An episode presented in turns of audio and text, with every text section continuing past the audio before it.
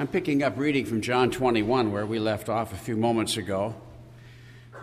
And at verse 15, the historian says So after they had eaten breakfast, Jesus said to Simon Peter, Simon, son of Jonah, do you love me more than these? He said to him, Yes, Lord, you know that I love you. He said to him, Feed my lambs. He said to him again a second time, Simon, son of Jonah, do you love me? He said to him, Yes, Lord, you know that I love you. He said to him, Tend my sheep. He said to him the third time, Simon, son of Jonah, do you love me? Peter was grieved because he said to him the third time, Do you love me? And he said to him, Lord, you know all things. You know that I love you. Jesus said to him, Feed my sheep. Most assuredly, I say to you, when you were younger, you girded yourself and walked where you wished. But when you are old, you will stretch out your hand, that another will gird you and carry you where you do not wish. This he spoke, signifying by what death Peter would glorify God. And when he had spoken this, he said to him, Follow me.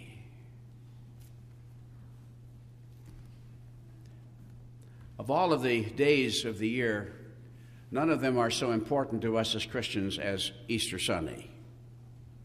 This is true because during the course of his life among us, Jesus frequently and in many different ways claimed to be God, the second person of the Trinity, living in the flesh, and he made his resurrection the chief validation of his claim to deity. Easter is important to us because Paul said, if Christ has not risen, then we are still in our sins.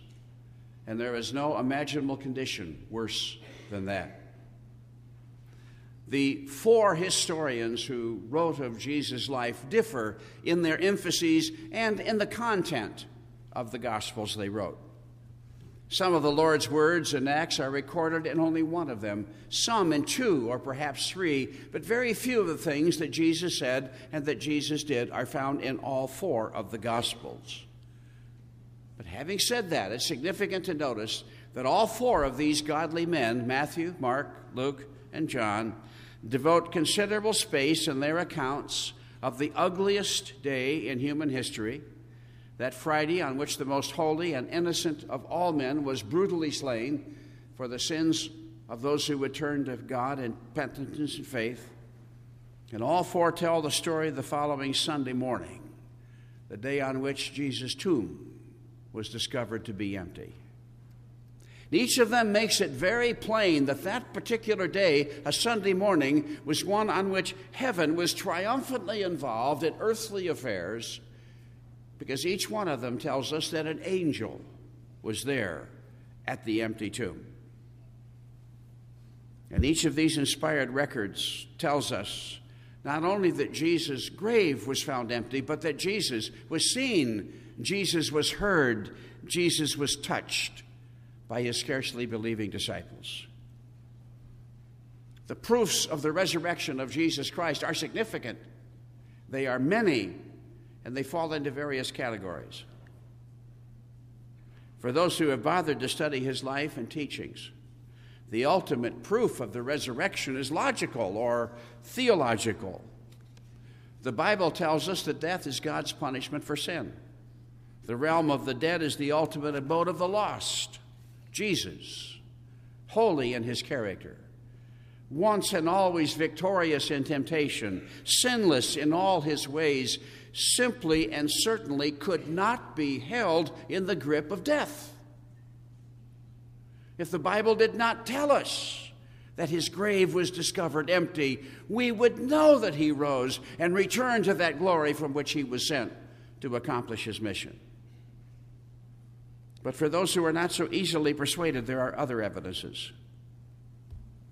One of these is found in the testimony of an angel one of those angels who was seen near Jesus' grave on that Sunday morning. He asked a question, he made a declaration. This representative of the living God, he asked the people who came out to attend to Jesus' body, Why do you seek the living among the dead? He isn't here. The angel said, He has risen. And added to the array of supporting evidence of the reality of Christ's resurrection is the deliberately muted testimony of certain soldiers who had been posted at his grave to guard it against his disciples coming in the night and stealing his body and then claiming that he had risen. These strong men were chosen and trained for their work because of their physical size, because of their vigor, because of their fearlessness. And yet, history tells us that these armed guards shook with terror when an angel was sent to move that stone, and that they were later bribed to keep quiet about what they had witnessed on that day. These men could testify, if not to the certainty of the resurrection of Christ, at least to the awesomeness of that particular day. And another kind of evidence is found in the radically changed behavior of Christ's disciples.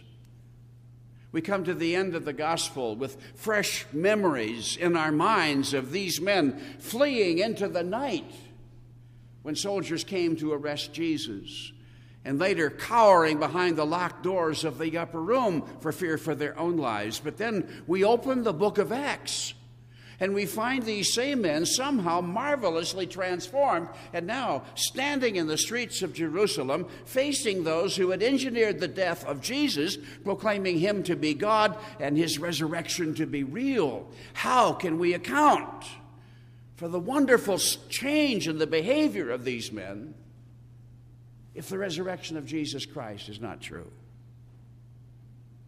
They had seen him they would go to their graves proclaiming him to be God and the Savior of those who believe. One of the reasons that they believed in the resurrection is that they had seen Jesus. John says, We have handled him with our hands, we have seen him with our eyes, we have heard him with our ears. And these times when Jesus appeared to his disciples after his crucifixion, before his ascension, are commonly called the post resurrection appearances of Jesus Christ. These are eyewitness accounts of men who claim to have seen Christ very much alive after his crucifixion. Men who marched out into the world under the banner of the gospel, not to find fame and fortune or power and popularity of their faithfulness, but rather rejection and suffering and death. Yet not one of them recanted his testimony to have seen the Lord triumphant and alive after his death. In spite of the concentrated enemies of Christ and the religion that bears his name, no one has claimed to have found his body. And no one at the time or since has been able to impeach the character or the intelligence or the sanity of these men who claim to have seen the risen Christ and gave their lives to the work of telling others the good news that the one who died for our sins is alive and glorified. In the first century and in the 21st century, those who refuse to believe in the resurrection of Christ and therefore believe in the resurrected Christ refuse not because logic or historical evidence stands in their way, they refuse to believe simply because they refuse to believe.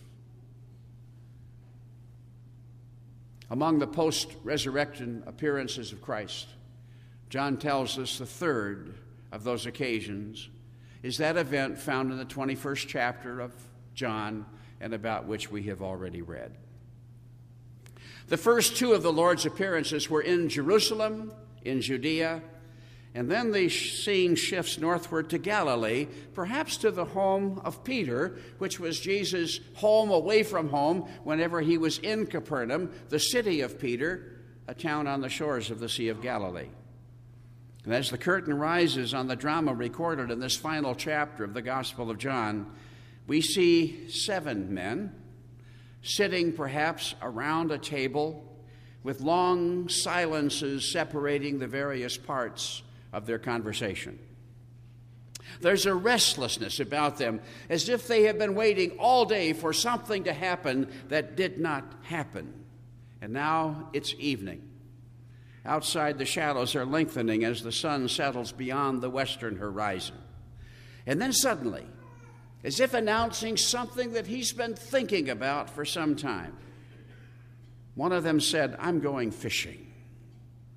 And this, as you know, is the voice of Simon, the voice of Peter. Some suggest that these are words of resignation on Peter's part. That with them, Peter was turning back away from the high calling of Jesus Christ and returning to the life that he had lived before Jesus came walking along the nearby shores and said to Peter and others, Follow me, and I will make you fishers of men. If this were the case, not many of us would be surprised. There was about this man an impetuousness that could be interpreted as fickleness. After all, wasn't Peter the one who tried to impose his own will on events predicted by Christ, only to be rebuked by hearing his Lord say, Get behind me, Satan? And more recently, wasn't he the one who, in spite of his own claims of bravery, denied his Lord three times? If all we knew about Peter was what we read about him in the Gospels, it would be easy to agree that his statement, I'm going fishing, was the resignation of a man who had had time to think about the cost of his calling and had decided that the cost was too high. He was not willing to pay it. You and I have all seen people who seem to have placed their faith in Christ, people who have become energetically involved in the worship and the life of the church, only to slowly fade away and disappear from view altogether. If this were true of Peter, it would make us sad, but it would not surprise us. But when we look ahead from the Gospels into the book of Luke and recall the wise, courageous leadership this same man gave to the church in its earliest years, we have to look back on his words in John 21 about going fishing and consider that they indicate something other than backsliding and apostasy. And when we do that, and when we recall that Peter was a man of great energy who simply was not a man to sit still and do nothing, we realize that these words are nothing but those of a man who was bored out of his mind. He wasn't returning to the life he lived before Christ called him, he was simply going fishing. And we know that even more eagerly than before, he would leave those nets to follow Christ when Christ called. But before we leave these words, I'm going fishing altogether. Let's think about times when we've heard them or perhaps said them in our own lives. The time is a Sunday morning. The setting is a cabin or a campground somewhere in northern Michigan. A Christian family is on vacation. And that morning, children hear their father say, I'm going fishing. At home, they would hear him say, We're going to church. But on vacation, they hear him say, I'm going fishing. These are children who have heard their father talk about the things of Christ in their home.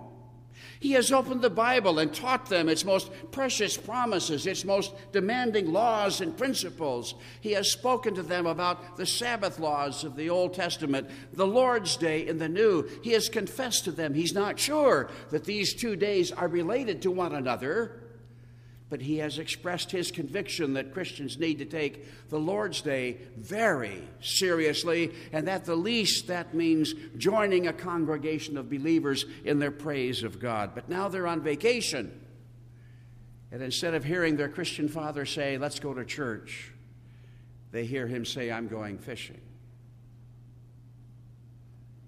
Those of us who are in a position to influence others, need to think about how words like this reveal what is really important to us. Peter said, I'm going fishing. And we notice in the historical record that almost immediately the six men who were with him said, We are going with you. Peter was a natural leader. He was the kind of man that other men want to be with, and other men tend to imitate and respect and follow. He was a leader in his family's fishing business. He was a leader in his community and synagogue. and he was a leader in the young church. Not on the grounds of some imaginary power transferred to him by Christ, as some might claim, but simply by virtue of his magnetic personality. Peter's leadership in the earliest years of the church is clear from the first chapters of the book of Acts. In the first chapter, we find 120 believers, men and women, in the upper room, waiting for the promised coming of the empowering gifts of the Holy Spirit.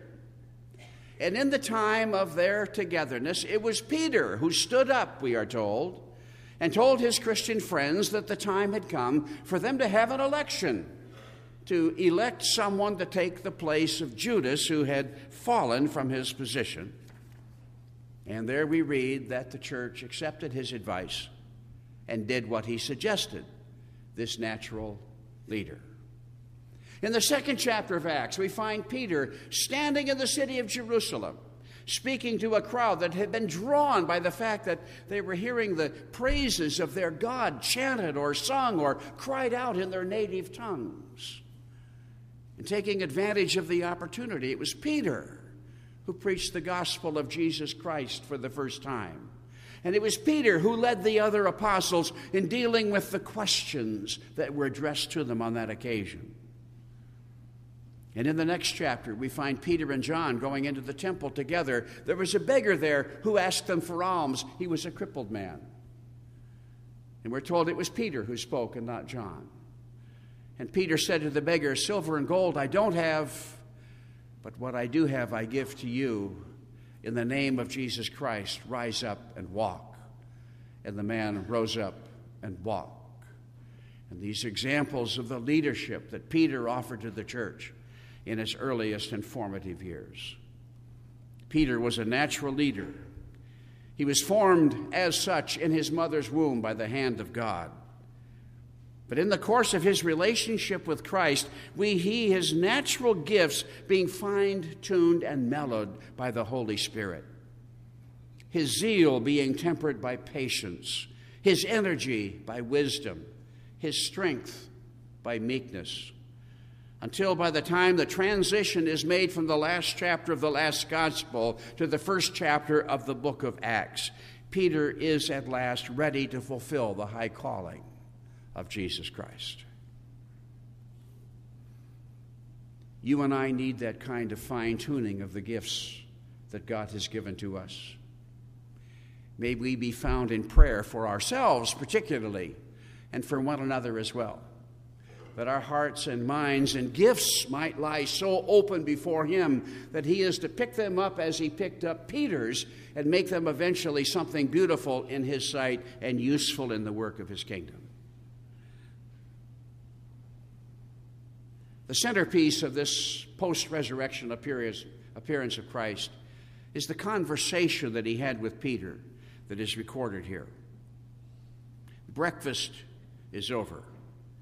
At Jesus' initiation, the two of them, Peter and himself, walk alone away from the others and the fire and along the beach.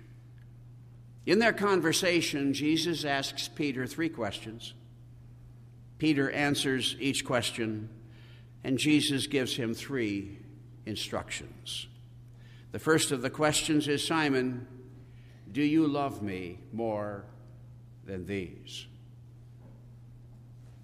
These English words generate confusion in the mind of the careful student of Scripture because we can't be sure whether Jesus is asking Simon, Do you love me more than these men love me? Or do you love me more than these things?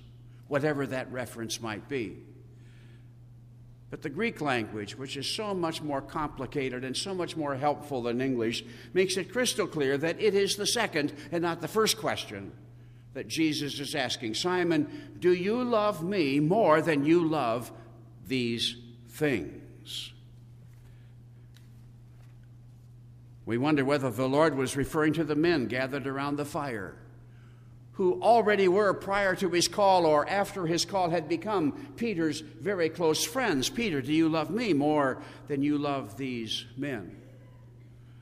Or perhaps it was the fishing boats and the nets Peter, do you love me more than you love these things? Or maybe it was the nearby community with its familiar people and streets and places. People and streets and places Peter had known all of the days of his life, for this was his hometown. Or perhaps the reference was even Peter's wife and his family. But the question was Do you love me more than you love these things? Jesus asks me, and he asks you that same question. With the sweep of his arm that includes everything that is dear to us our jobs, our hobbies, our political loyalties, our friends. And he asks, Do you love me more than you love these things? Peter answered the question, but didn't quite fully answer the question when he said, Lord, you know that I love you. And then Jesus said to Peter, this leader of the very early church, Feed my lambs. I want you to think about that instruction for just a moment. All of you, but particularly those of you who are not yet quite convinced that we Presbyterians are right in our understanding of the covenant and the people who benefit from that covenant, and particularly the children of believers. Jesus said, Feed my lambs. And I ask you to ask yourself just who are these lambs that Jesus already regards as his own? Remember that elsewhere he speaks of these little ones who believe in me. And elsewhere he says of them, Of such is the kingdom of heaven. Just whom does he have in mind? The Lord's second question was, Simon, do you love me? And Peter's answer was the same as the first. And Christ's instruction to him was, Tend my sheep. Jesus is here speaking to the leader of the apostolic church. His instructions to Peter have nothing to do with those outside the walls of the church, nothing beyond the lines of the kingdom of God, and everything to do with those inside it. His sheep, his lambs, feed them, tend them. And we who think seriously about the purpose of the church in the world we live cannot ignore what Jesus says. At least the primary ministry of the church is to Christian people and to their children. The Lord's third question seems to be a repeat of the first and the second. He asked, Do you love me? And for reasons that should be more clear in just a moment, we read that Peter was grieved that Jesus asked this particular third question. And he responded by saying, Lord, you know all things. You know that I love you. And Jesus said to him, Feed my sheep. Just behind the scene of this conversation in our English Bibles is an interplay of two quite different Greek words, each of which is translated love. One of these words is the word agape, a word that anyone who has grown up in a Bible believing church and paid attention is familiar with. This is the love of John 3:16 this is the, the love of love your neighbor and love God. This is the highest form of love. It is not an emotion, it is not a response to someone or something else, but rather the decision to assign value to a thing or a person that otherwise would have no value. And it should indeed be translated love. The other of these two words is the Greek word philos. This is a lesser kind of love. If you and I were Greek and were speaking to one another in our native tongue, this is the word that we would use to speak of our love for people who please us, music that delights us, even such things as apple pie and beautiful sunsets and good literature. And it is not unreasonable to translate the word into our English words enjoy or like. And in some cases in the Bible would certainly make the meaning of a text clearer. But trying to bring the force of this exchange from the Greek into our own language, we might fairly translate it something like this Jesus asked Peter, Do you love me? And Peter answered, Lord, I like you a lot. And Jesus asked Peter a second time, Do you love me? And Peter again answered, Lord, I like you a lot. And then the third time, and this is the question that grieved Peter, Jesus asked Peter, Do you like me a lot? And Peter answered, in effect, You bet I do. We often speak of the condescending nature of God's love for us. He accommodates himself to us and the limitations of our language on the pages of his word. We are told in the 103rd Psalm that God remembers our frame and he knows that we are dust. The mercy he offers, his patience with us, are signs of the condescending nature of his great love for us. And so is the compromise in the language of Jesus' questions to Peter on this occasion Do you love me? Do you love me? Do you like me? What a wonderful thing it is for us as his redeemed children to know that the great eternal God, the one whose glory and holiness and truth can barely be glimpsed by the most devout of people, knows our frame and remembers that we are dust. In this exchange between Jesus and Peter, we notice the coincidence between the number of times that Jesus asked Peter about his love and the number of times that Jesus had very recently denied Jesus. Here we're reminded of the gentleness and the kindness of the one that we've learned to call Lord. But here we're also reminded that nothing done in the most remote of places or the darkest of night is hidden from his view as it was true of Peter with his denials and their number. So it is known of us in our victories and our defeats that Christ indeed knows all things. And here we learn one of the lessons of the trials that Peter had faced in his life.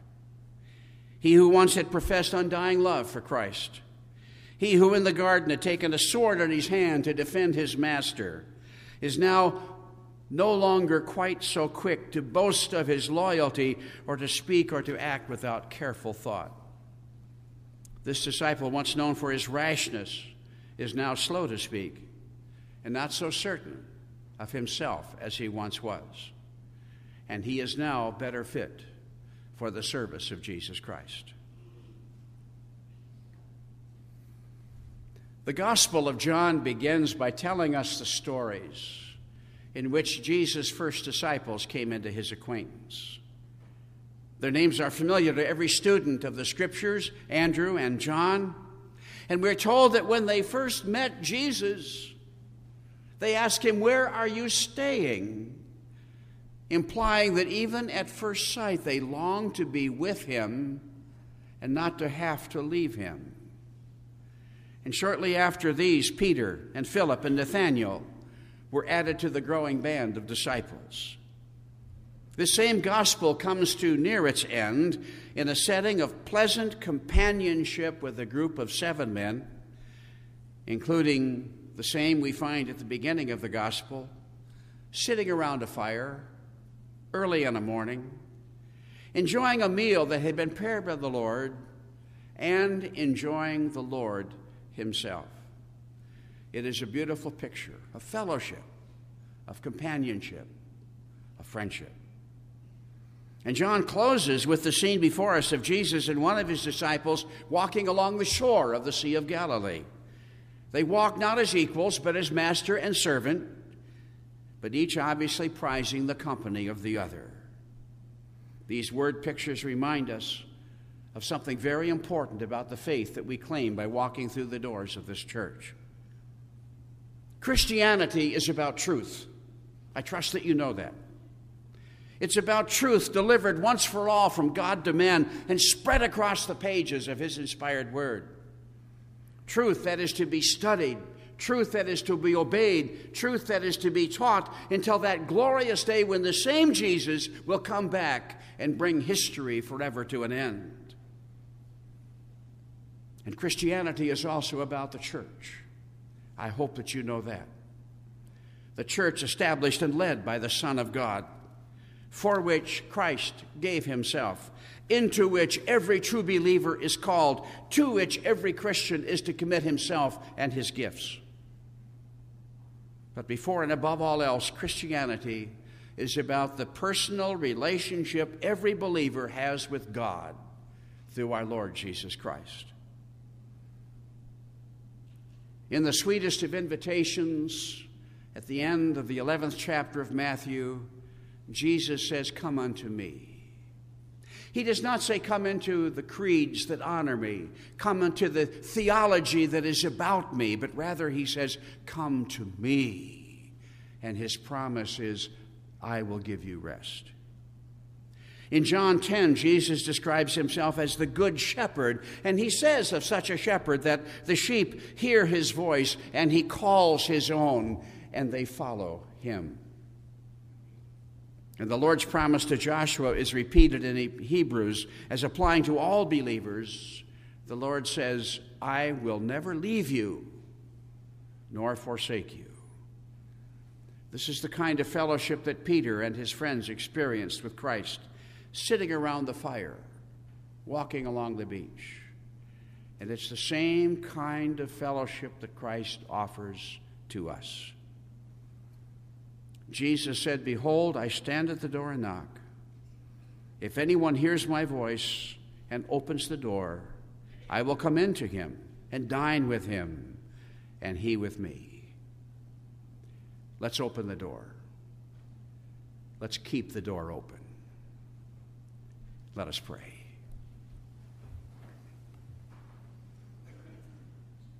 Our Father, we read of Peter walking along the shore with Jesus, talking with him. We read of Peter and his friends sitting around a fire, eating food that Jesus had prepared, enjoying Jesus' company. And we think wistfully, oh, I wish I had that kind of opportunity. And then we remember that by your marvelous grace and because of the resurrection of Jesus Christ, we do. Our problem is often not that this relationship is not available to us but rather to our embarrassment and hurt, we fail to practice it. May this no longer be so among us. We pray in Jesus' name. Amen.